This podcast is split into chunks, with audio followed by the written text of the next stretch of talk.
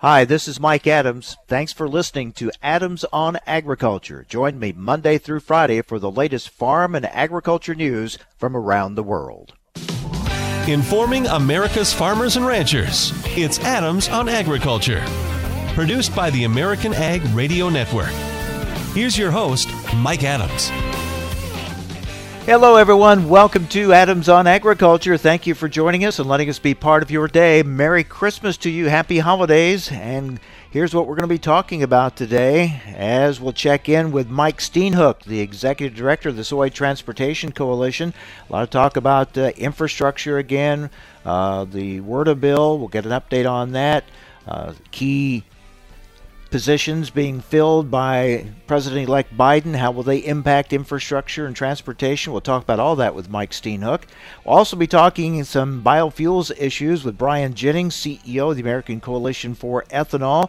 We have the Brazil situation with Brazil imposing a 20% tariff on U.S. ethanol. And of course, we have uh, ongoing issues uh, in the ethanol industry over uh, the RFS and uh, we'll get an update on all those issues with Brian Jennings a little bit later on. And we're going to talk about the huge challenge of feeding and helping the food insecure in this country, especially during this holiday season and especially during a pandemic. We'll be talking with Feeding America about that challenge and the ongoing efforts and how you can help and how you can get involved in helping. All that coming up on today's program. But let's get the latest from Washington, D.C. as we check in with Jerry Hagstrom with the Hagstrom Report. Jerry, first of all, how's the weather there? Well, today it is bright sun, and I'm actually sitting on the street outside a cafe where I've just gotten a cup of coffee, uh, and I'm going to walk to the gym. And uh, but last night it was really horrible with first snow. Uh, the snow was beautiful, and then we got freezing rain, which is one of the most terrible weather things we get here. So it was very dangerous last night, but it's looking up today. It's supposed to be 40 degrees by afternoon. I've been in Washington D.C. during a snowstorm, and that place can empty out in a hurry. It can become like a ghost town. Is that what happened, or are people venturing out? No, well, today people are venturing out because there's not there's not much snow, and it, and and it, as I said, it's bright sun. I'm hoping that it's because it's a sunny day, it will signal that Congress will finish the omnibus appropriations bill and the and the COVID relief package. Although there have been some reports they might have to work into the weekend, but if they do that, then they've got to pass another temporary continuing resolution, and they want to try to avoid that. How close are they, and what do you see in there for agriculture? Well, as far as I know, um, they're very close. Last night, Speaker Pelosi, when a reporter asked Speaker Pelosi, why aren't you done, she pointed out that the bill requires a lot of writing at the end. And you know, they have supposedly added these direct payments to individuals for $600 per person, but they would be for families. So a family of four would get $2,400. Well, you've got to write that into legislation, and the lawyers want to be very specific about that. So supposedly that's the holdup at this point. Um, uh, but so I do think that they're very close. In terms of agriculture, as far as I know, there's still 13 billion in aid to farmers. I guess that would be given to the agriculture secretary, who would decide how to spend the money. Uh, and then there's another six billion in food assistance, um, uh, mostly a bump up in the benefits under the the uh, supplemental nutrition assistance program for four months some other nutrition aid. Uh, what I haven't been able to figure out is if the $10 billion that they were talking about for broadband is still in there. I have not seen it in the summaries that I have, a summary that I saw. Uh, so I don't know. I can't attest to that anymore. All right, so we'll keep a close watch on that. Meanwhile, we've talked a lot about Tom Vilsack coming back to USDA and some other key positions getting filled. Still waiting to find out about who his choice will be for EPA. Uh, but you've also pointed out that some of the uh, sub cabinet positions, some of the, uh, as they fill out that roster, that's going to be key and give us an indication of where what direction they might want to go on some issues such as climate. Uh, yes, I did a column in the National Journal today pointing out that those positions are going to be very important and that every one of those eight mission areas faces a challenge brought on either by Trump policies or by the coronavirus pandemic. And so the choice of those people is going to be very important. And the the, the challenge that I see here in the in the uh, in Biden making those choices is that there are alumni from the Obama administration who are very experienced, and I could see them either coming back in at their positions they held before or being bumped up one level more, one level higher.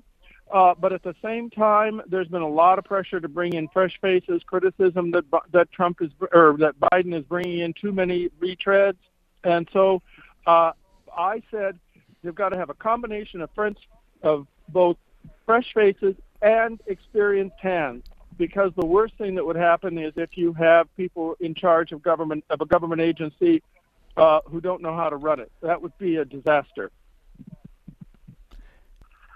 And uh, there are a lot of familiar faces back. I mean, Joe Biden said this is not going to be a third Obama term, but when you when you see so many of those former uh, faces back, I've said uh, these politicians they get recycled like coaches in sports. I mean, they keep coming back. That's true. But I'll tell you, there is one uh, one fresh face, uh, Pete Buttigieg, the uh, transportation secretary.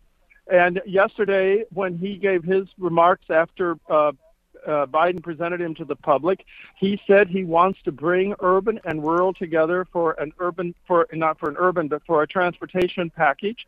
Uh, and both Biden and Buttigieg talked about the importance of dealing with the the the roads, the bridges, the ports, uh, all of the infrastructure on which uh, rural America is so dependent for the shipment of farm products overseas, and also for getting the inputs that farmers need to to uh, plant their crops and, and grow the food. Yeah, we're going to talk more about that in our next segment. Finally, on EPA, are you what names are you hearing? Who could be the next EPA administrator? Uh, You've caught me short because at this moment I cannot remember the name of the of the man, but it, the most likely candidate now I think is the North Carolina uh, environmental uh, director.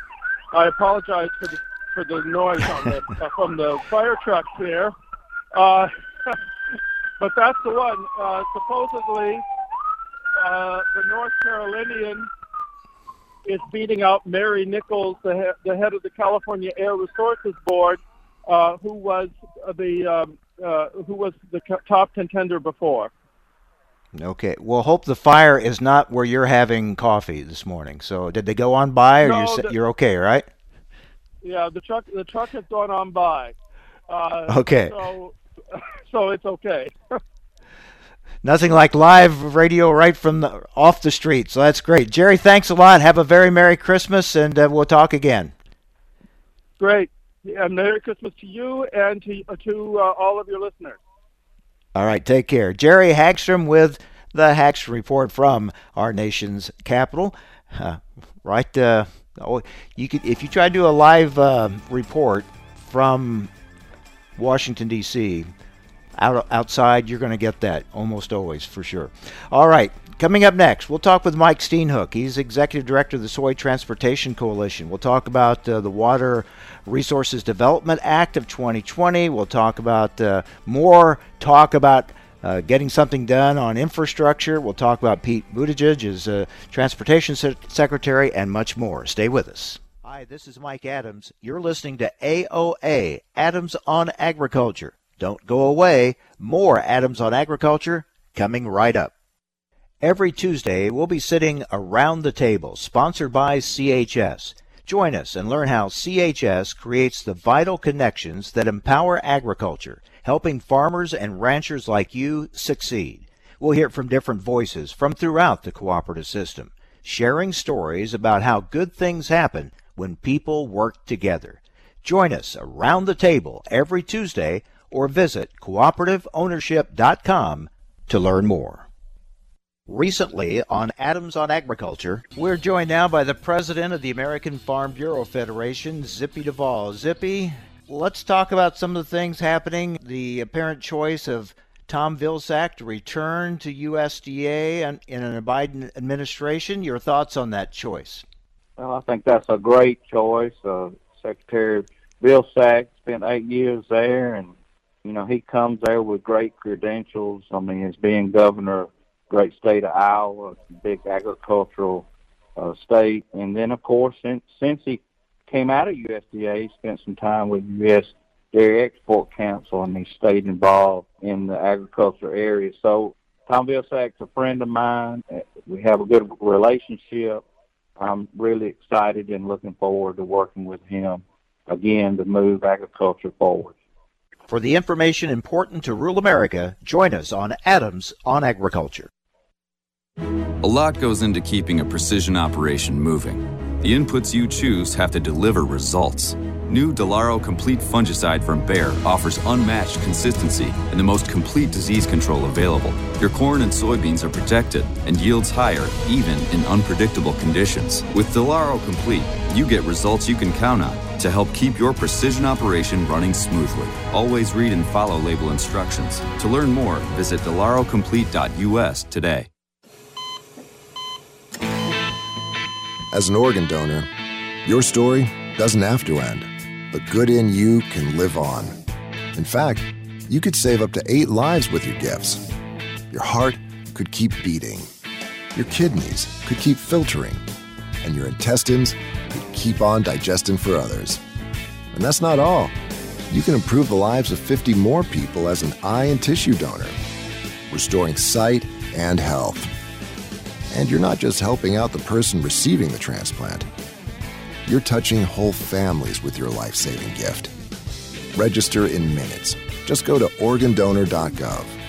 You'll be happy you did. And just maybe, someone else will be happy too. Sign up today. Go to organdonor.gov. It saves lives. U.S. Department of Health and Human Services, Health Resources and Services Administration. You're listening to AOA Adams on Agriculture. Hi, this is Mike Adams. You can rely on us for the latest farm and ranch news from around the world. Information America's farmers and ranchers need to know. Adams on Agriculture. Now, back to Mike Adams. Uh, joining us now is Mike Steenhoek, Executive Director of the Soy Transportation Coalition. Have a number of things I want to talk about when it comes to transportation issues and developments. Mike, uh, thanks for joining us. Merry Christmas to you. Hey, Merry Christmas to you too, Mike. It's always good to be with you. All right, let's talk about the Water Resources Development Act of 2020 um, as a near approval, it would seem, on this. Uh, what's the significance of it? What should we be watching for here? Well, when when our country endeavors to do something productive on the inland waterway system, and that includes our locks and dams, there's really two uh, legislative steps. Number one is an authorization step, which is what a Water Resources Development Act is. It essentially establishes the blueprint or the, the strategy for what's priority, what's a priority and what's not, where funding will go, what where it won't go. And then the next step is the appropriation step, and that's where checks are actually written to actually fulfill those fulfill that strategy that was established in a Water Resources Development Act or a WRDA bill. And so we have a a WRDA bill that's that has achieved bipartisan support. It's ready to be enacted, um, but unfortunately, it's kind of getting caught up with some of the larger disagreements that are you know quite dominant in Washington D.C. right now. Uh, we passed a, a WRDA bill in 2014, 2016, 2018. Where we we the goal is to do it every two years, and now we have an opportunity to do one in 2020. So we hope Congress embraces this opportunity. It would be important for our industry, including agriculture. Yeah, as you've mentioned, this these have been passed before. I remember we used to get excited when a WRDA bill was passed, but then we learned the hard way that, as you said, there's a big difference between passing the bill and getting it funded. So, do you think it'll be different this time? You know, I, I, I'm, I'm still hopeful that something can actually get done uh, yet this year. Again, there's there's broad bipartisan support for it. Um, you know, and that's a real credit to agriculture, to the barge industry. We've certainly been actively engaged in it to try to raise the awareness of why inland waterways are important, why locks and dams are important. That that is quite an extensive undertaking to try to get people to be educated on that. And you know, we were able to really do that heavy lifting, especially prior to 2014 when was the there had been a there had been a long interlude between passage of WRDA bills, and so we, there was a lot of education, and now we're kind of have this nice momentum going. We really want to keep it going, so I'm hopeful that something will get passed you know, yet this calendar year. Will there be will there be you think a change in the cost share uh, uh, component of this, and and would that make a difference moving forward? I think there's an excellent opportunity for that. You know, currently when you are either going to build a new lock and dam or do a major rehabilitation of a lock and dam, so more of an expensive undertaking, it's 50% of that funding is provided by the federal government, 50% provided by the revenue generated by a diesel tax on assessed on the barge industry, on the customers. And the current proposal is to shift that cost share to 65% federal government, 35% the customers, the barge industry, and, and all the customers that feed into it. And what we envision that will do is it'll allow so many more of these projects to get completed um, more on time and more within budget and you're going to have much more of a predictable line of funding. Um, and so that's something that is a big priority for agriculture, for the soybean industry, for the barge industry. We're hoping to see that completed, and I think once that happens, you'll see more of these projects get completed. And and that's you know we have a big long queue of projects that do need to be completed, and so being able to get those done more expeditiously will be a real benefit to our economy and to agriculture. We're talking with Mike Steenhoek, Executive Director of the Soy Transportation Coalition. So, Mike, we're going into a new administration, and here we go again. We're hearing about infrastructure. That's something we're going to try to get done. We're, we got all these people talking about it. I remember hearing that four years ago, and we were talking about uh, maybe we got uh, maybe that's where they'll come together and really move forward. Uh, you know, we didn't see that comprehensive bill these last four years. Are you more optimistic now moving forward? Well, you know, you have to be an optimist when you're when you're engaging and interfacing with the federal government. And so, you know, our goal is to continue to make, to prosecute this message and to advocate for the importance of infrastructure. You know, the argument I make is, you know, if, if President-elect Biden wants to get out of the gate and really uh, to really demonstrate that he can work across the aisle and get something meaningful done that the American people care about, the infra- infrastructure is arguably you know one of the best opportunities to do that. So, yeah, clearly there's a lot of important issues that are vying for attention uh, for the the president elect and, and a new Congress. You know, obviously coronavirus being first and foremost, but we can do a comprehensive, well considered infrastructure bill um, at that same time. And I, I think it would just be a really great first impression for a new administration. I think they would be well advised to do something like that. So we're we're certainly hopeful for it. You know, the real key for us is to make sure that when we talk about infrastructure, we're not just thinking about high speed rail or we're not thinking about uh, freeways and things like that and, and and and urban transit, but we're also talking about the infrastructure needs for rural America, and that's rural roads and bridges, and that's highways and interstates, and that's our that's our ports, and all of these inland waterways. That's all of our freight rail. All of these links in our logistics chain that are important to agriculture and rural America. We need to include that as well. Yep, and broadband as well. You know, I remember four years ago, I really thought that infrastructure was the area that the two sides could come together on and show they could work together and and get something done and uh, it just didn't happen. Politics again reared its ugly head. We'll see if it changes any moving forward or not. Uh, your thoughts on Pete Buttigieg as uh, Secretary of Transportation, what he would bring to that as far as these issues we've just discussed?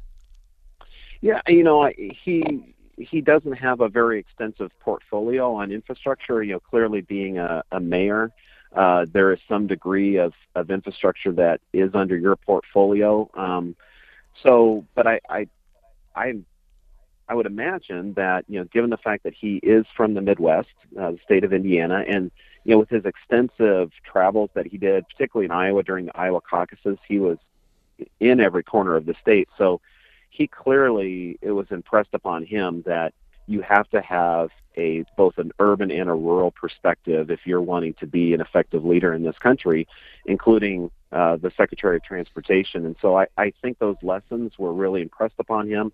Uh, I think he, I, I, I'm confident that he understands it. Um, you know, we just really need to keep making sure that we're we remain engaged in, in agriculture to make sure that we've got that multimodal perspective that uh, when we're developing a transportation strategy, it includes all of those various modes that are important not only to urban America but also to rural America. Mike, as you look back on 2020 from an infrastructure standpoint, a transportation standpoint for agriculture, what was the biggest accomplishment in 2020? I think you know continuing to improve the the largest launching point for soybeans and corn. Uh, that's the lower Mississippi River. That deepening project is continuing. Uh, will be completed that first phase by fall of 2021. Uh, that's a big win, and you know, particularly it came, comes at a very opportune time, given the fact that we're having some real strong export activity for soybeans and for corn, for that matter. So the fact that we're improving our number one export region, you know, that's something to really celebrate. And then also the fact that we had these five locks uh, on the Illinois River that experienced significant rehabilitation work that was exceedingly needed. Uh, to see that actually come to fruition, I think was a, real win for us as well. And it's just an example that you can't get tired of of pounding the rock on these issues. You you have to be patient. You have to be persistent. And if you do, you can have some of these successes like we've witnessed this past year. We need to see more of them. Hopefully, we will in 2021 yeah, there's a lot more that needs to be done, as you pointed out. Hopefully, we'll get to that in 2021 and beyond. But uh, don't want to overlook what was accomplished in 2020. Not as much as maybe we'd hoped, but still some significant uh, uh, improvements and gains that were made. As always, Mike, thanks for keeping us updated. We appreciate it. Thank you, Mike. All right, Mike Steenhoek, Executive Director of the Soy Transportation Coalition. Well, coming up next, we know it's been a challenging year for many here in 2020, and a lot of people that used to actually help uh, contribute to feeding programs are now in need of that assistance themselves. The challenges of feeding the food insecure and helping out uh, this holiday season and during a pandemic and beyond. We'll talk about that with Feeding America. That's coming up next. Stay with us. You're listening to AOA.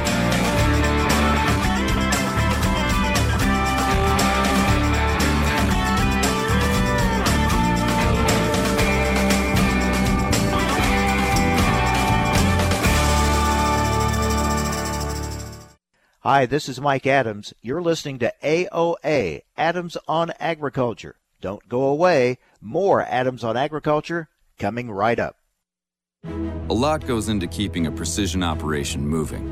The inputs you choose have to deliver results New Delaro Complete Fungicide from Bayer offers unmatched consistency and the most complete disease control available. Your corn and soybeans are protected and yields higher even in unpredictable conditions. With Delaro Complete, you get results you can count on to help keep your precision operation running smoothly. Always read and follow label instructions. To learn more, visit delarocomplete.us today.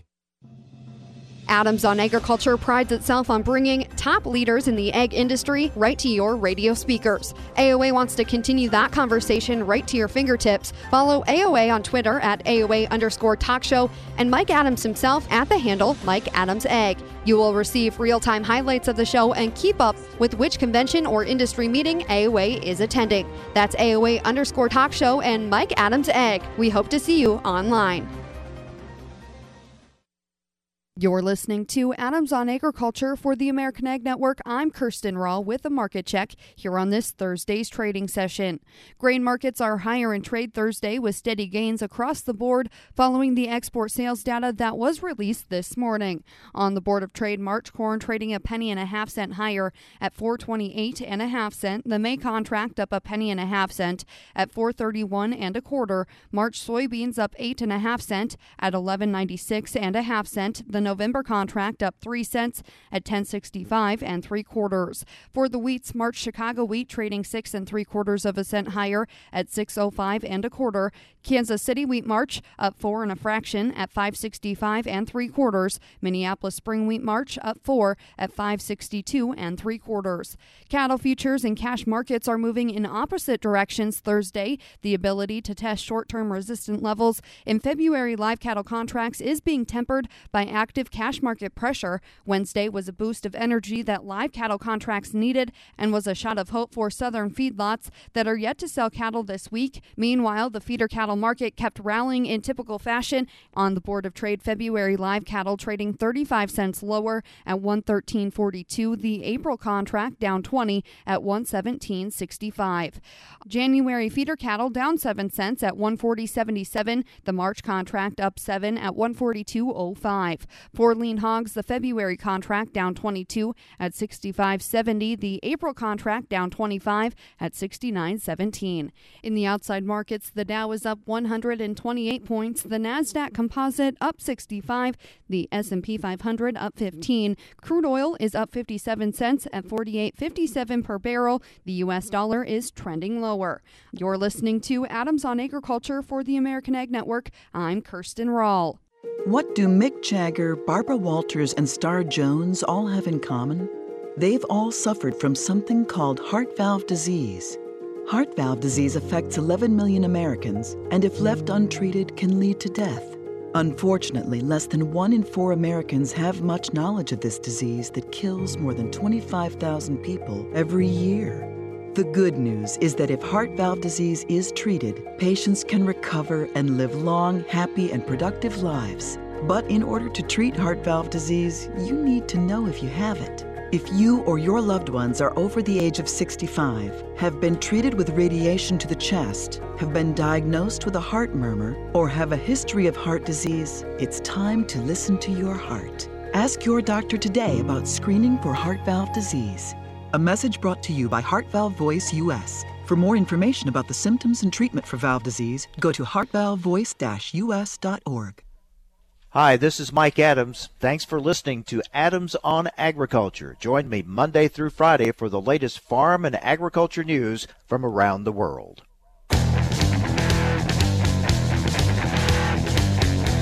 Information America's farmers and ranchers need to know.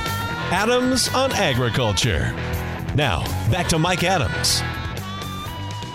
And welcome back. Well, it's a busy holiday season, and sometimes uh, your plans have to change. We thought we were going to be talking with Feeding America, but something has come up there, so they're not going to be able to join us now. We'll try either tomorrow or sometime soon as we try to. Well, well now that's how quickly things change. Now, now she's back. Carrie Calvert's with us from Feeding America, Managing Director of, of Nutrition and Ag and Government uh, Relations. Carrie, thank you for joining us. Good to have you with us. Thank you so much. I'm so sorry I missed your call. Um, there are a lot of last minute uh, calls going on as Congress is trying to get a, a COVID relief bill done. And um, we've, we've been dialing to make our case. Yep, I know it's a busy, busy time. I'm glad you're well, glad you've joined us. All right, Carrie, let's um, let's talk about the challenge. We talked uh, back before Thanksgiving about the challenge always in a holiday season, but especially during a pandemic year, the demand, the need is greater than ever. Give us an update where we're at going into uh, the end of this year. Uh, sure, I am happy to. So, we're continuing to see um, a significant increase in demand for, for food assistance across the country um, as uh, as we inch closer to um, you know, uh, people's unemployment insurance running out, or we've seen, you know, additional um, uh, weakness in the job market in communities across the country. Uh, families are worried, and they're turning to food banks more and more to help them uh, feed their families. We've talked about this before that many people who in the past have been uh, donating to Feeding America and, and the different feeding programs across the country. Now, many of them are in need of assistance, aren't they?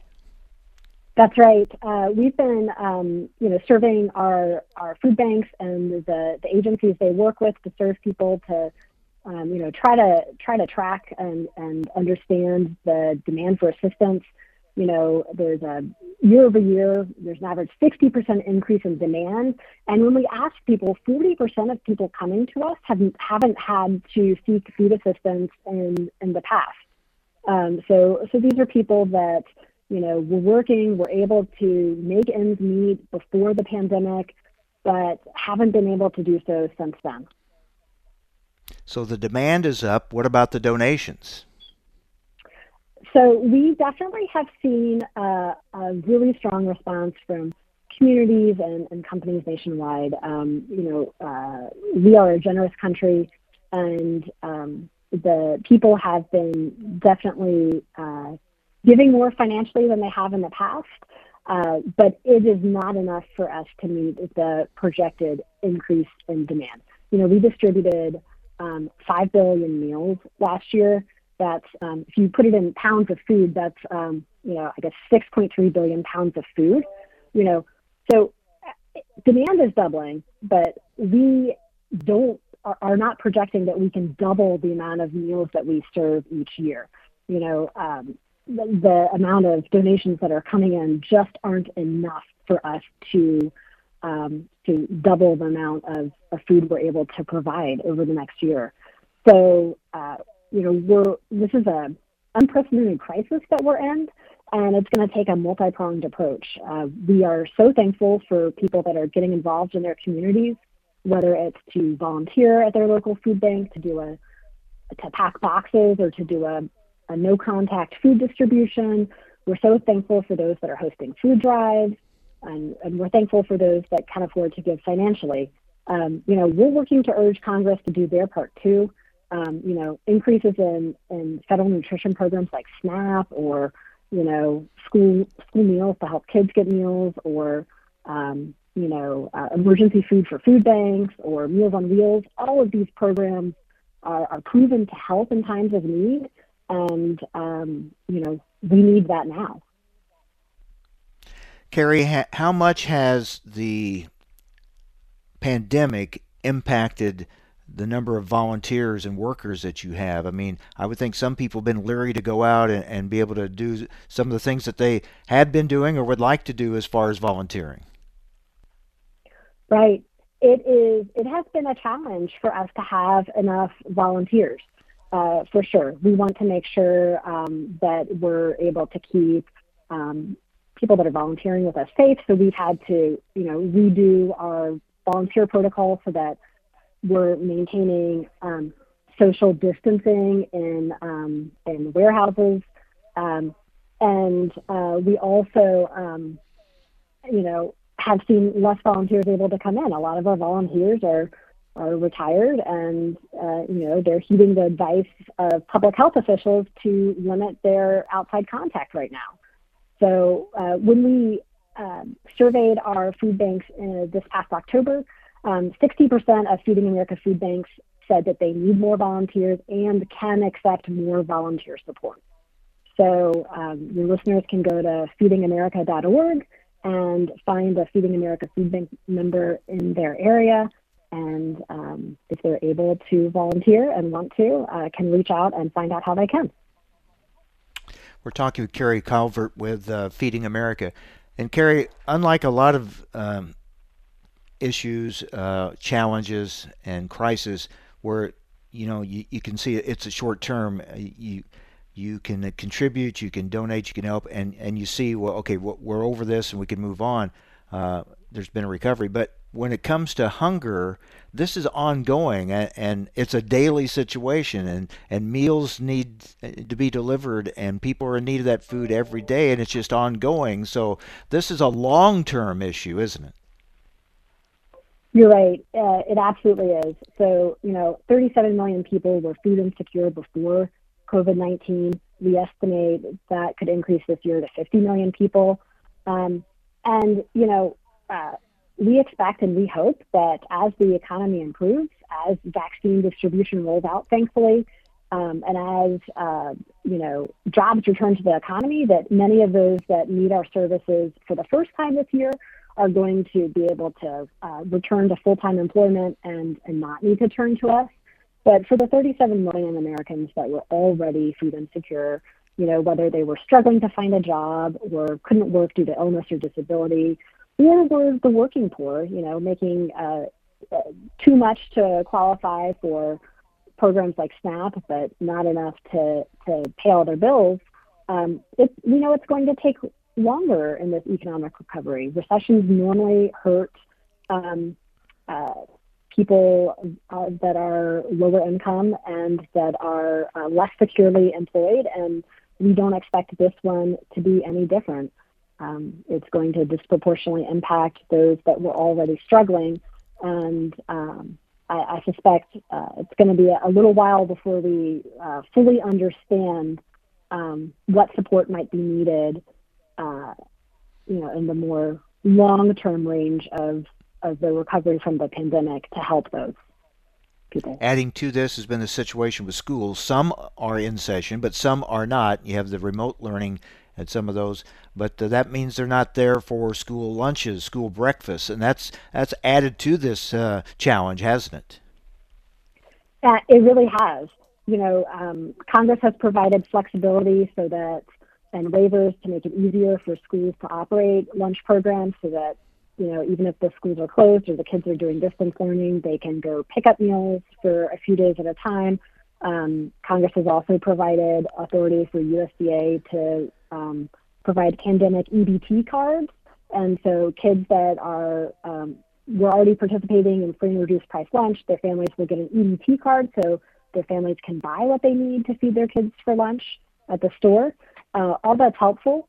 But uh, we know that it's going to be hard to make sure everyone is reached, and um, you know the uncertainty of schools being able to open or close um, due to the pandemic just adds to that uncertainty. Well, Carrie, here at the holiday season, uh, I think people are do tend to think more about helping and giving, and hopefully that'll carry on throughout throughout the year. But here we are in a holiday season. What are the best ways people can help uh, those that are in need? Uh, the best thing for people to do is go to feedingamerica.org. They can donate. They can find their local food bank if they'd like to make a local donation. Uh, they can sign up to volunteer with us or with their local food bank. They can sign up to help us advocate with Congress to, you know, increase, uh, you know, food relief in this time of need. Uh, so I think if uh, people can go to feedingamerica.org, uh, they will be able to find a way to get involved nationally or locally. And, um, you know, uh, people across this country are, are so generous, and it has been so heartwarming to see the, the outpouring of support for people right now. And, um, you know, I think everyone recognizes that this is a crisis and that we need to pull together as a country and you know, I hope that sentiment can continue and is there, um, you know, for not only the short term but the long term uh, of this recovery as well. Yeah, we need to uh, remember. Uh, not only is the need there during the holiday season and during a pandemic, but it'll be there after the holiday season's over and, and once we move past this pandemic, as, as you pointed out, the need was there even before uh, we heard about coronavirus, so the need is going to continue, and we encourage people to help. Carrie Calvert with Feeding America. Carrie, thank you so much for being with us. We appreciate it. Thank you so much. Have a great holiday season. All right, Carrie Calvert with Feeding America. Please, if you can, um, every every bit helps. A, a donation, or if you can volunteer at a, your local food bank or food pantry, it would really help.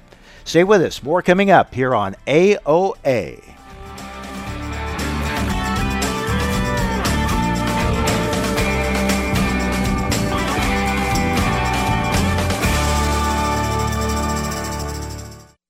Hi, this is Mike Adams. You're listening to AOA, Adams on Agriculture. Don't go away. More Adams on Agriculture coming right up. You may not realize how important three letters can be For a patient who needs type A, B, or O blood, these letters can mean life but there simply aren't enough people giving blood. Every two seconds, someone in the U.S. needs it, but only about 3% of the population donates. Without more donors, hospitals may not have the blood needed to save lives. That's why the American Red Cross needs people to help restore the A's, B's, and O's that are depleting each day. When you make your appointment to donate blood at redcrossblood.org forward slash missing types, you can help give strength to kids, parents, and grandparents who face life and death challenges. From cancer patients to accident survivors waiting for critical surgeries, your generosity can give someone more life. Don't wait until the letters A, B, and O are missing from hospital shelves. You are the missing type patients need. Visit redcrossblood.org forward slash missing types or call 1 800 Red Cross to make your donation appointment today. Do you know how to keep food safe at home? Clean, separate, cook, and chill. The easy lessons of clean, separate, cook, and chill will help you protect your family and be food safe. Let's talk about how to separate. First, use different cutting boards for meat, poultry, seafood, and veggies. Raw meat should never touch food that won't be cooked. Then, always keep raw meat, poultry, seafood, and their juices away from other foods in the shopping cart. And store raw meat, poultry, and seafood in a container or on a plate in the fridge so juices won't drip on other foods. Food safety risks at home are more common than most people think. The USDA is your partner in being food safe. Clean, separate, cook, and chill. For more information, visit befoodsafe.gov or call 1 888 MP Hotline. I'm Mike Adams, and this is Best in Class, brought to you by Bayer Delaro Complete Fungicide. Today we're talking with Randy Myers, Agronomic Solutions Manager for Bayer. Want to learn more about Delaro Complete. Let's look at it from a corn perspective and a soybean perspective as far as what uh, Delaro Complete will protect against. Let's start with corn. Well, in corn, you got the whole range of all the important diseases that are out there, all the major foliar diseases where you got gray leaf spot, northern corn leaf blight. You got rust, both common and southern rust. Tar spot, we got some great great data showing how well it performed against tar spot. So we have the whole range of diseases. You're you're not going to get, like I said, always an increase in with Delaro Complete over Delaro because Delaro's already that good. But because of the long residual activity that SDHIs bring and the extra the mode of action working in a different way on the pathogens, it lends itself to a higher degree of consistency. So when you look at all the data points, we get a yield increase from Delaro Complete over Delaro, just because as you average across all those conditions, you start to see the return on your investment. And on soybeans? Soybeans, again, all the important diseases, but the one that's so problematic is white mold because it's not all active ingredients work well against the, the, the fungus that causes white mold in soybeans. And what we've got now is we've got two important active ingredients, the SDHI fluopyram and the triazole component, the prothioconazole. Each of them is very strong against white mold. And they're both systemic, moving within the plant. So what you get is a high degree of activity on that particular pathogen. For your other diseases, such as frog eye leaf spot and brown spot, it's just very solid performing product. This has been Best in Class, brought to you by Bayer Delaro Complete Fungicide. I'm Mike Adams. Recently on Adams on Agriculture, joining us is Brock Slabach, Senior Vice President, Member Services for the National Rural Health Association. We're hearing about uh, shortages of, of beds and ICUs, the surge that's taking place. What can you tell us about how the system is holding up? We're experiencing some significant outbreaks of COVID in rural communities nationwide. These outbreaks are resulting in some states having positive testing rates over 50%, which is incredibly concerning as it relates to the number of individuals that will later need hospitalization, intensive care. And so our intensive care units are where I think we're having the most concern right now. That's where they're filling up. We're seeing 85, 95% occupancies in those units, uh, often just one or two beds away from overflow. For the information important to rural America, join us on Adams on Agriculture. You're listening to AOA Adams on Agriculture. Hi, this is Mike Adams. You can rely on us for the latest farm and ranch news from around the world. Information America's farmers and ranchers need to know. Adams on Agriculture. Now, back to Mike Adams. And we're joined now by Brian Jennings, CEO of the American Coalition for Ethanol. Brian, good to talk with you again. Merry Christmas. Happy holidays to you. Oh, Mike, uh, Merry Christmas to you, assuming I won't talk to you next week. There's so much going on in this industry. Maybe we will, but uh, Merry Christmas to you and, and all of your listeners as well. Well, a lot happening right now. Um, they're working in Washington, supposedly getting close on a COVID aid package. But I'm also seeing and hearing uh, reports and, and rumors that uh, there may not be anything in there that would directly help the ethanol industry. Is that what you're hearing? We're talking with uh, congressional staff sort of around the clock and trying to um, influence the outcome of the stimulus bill. Right now, we believe the word processors might be included in the text of the the bill itself in terms of directing USDA to make CCC payments available uh, to processors of agricultural products. My concern with that is that USDA Secretary Perdue has said he needs more specific direction from Congress, and so we're trying to work with those Hill staffers to get something more definitive included, maybe mentioning biofuel producers ethanol and biodiesel producers. Um, but things are really fluid, and I, I guess I don't know how it's going to shake out. Um, but we're we're working hard on it because it, and, and I know that I might come back to regret this, but it's looking like they're going to get to a deal on an overall stimulus toward the end of this week. But language, as you point out, is so critical. If they just say processors, that probably won't do it for the ethanol industry. It needs to be more specific than that. That's correct. Um, Secretary Perdue has been very uh, direct about that, that the word processors doesn't get the job done.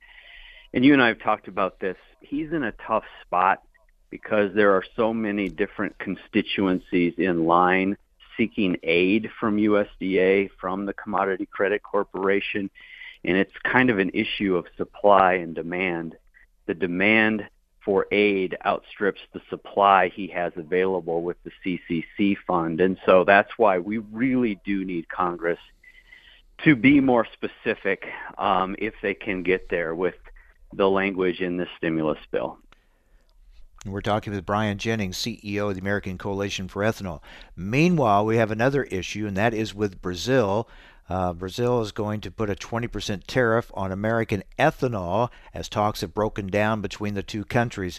Uh, Brian, what are your thoughts on this and the significance of its impact on uh, the U.S. ethanol industry? Most people, or many people, probably don't realize uh, Brazil is a key market, export market for U.S. ethanol.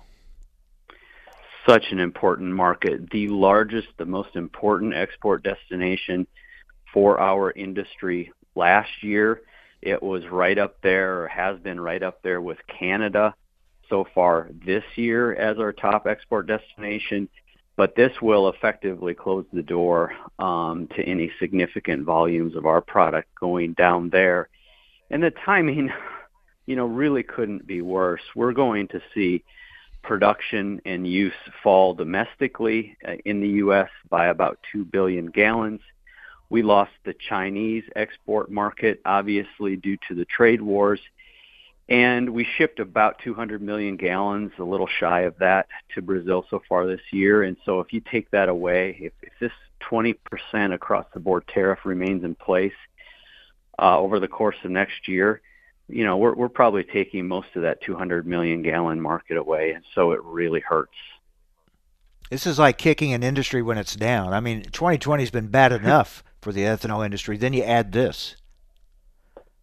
You know, it really is, and I just I I, I shake my head, and uh, it's it's it, it, it, at some point the damage is going to be permanent. You know, we we're we know some producers uh, will not come back from all of this damage, whether it's the small refinery exemptions that we've talked about time and time again, or just the impact of the shutdowns due to the pandemic that really hurt us badly, or some of these export destinations falling away.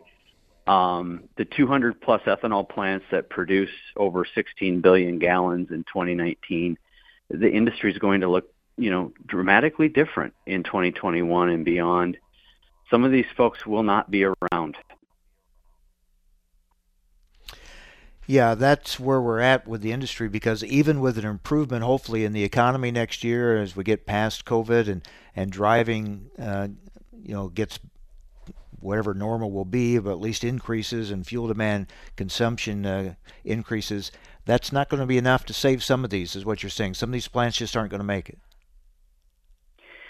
That's right. Um, and so you see a number of these ethanol plants that will shut down for good because you know the the marketplace just isn't there demanding uh, the, the production, and so our our supply demand imbalance is significant. You're going to see uh, these plants shut down.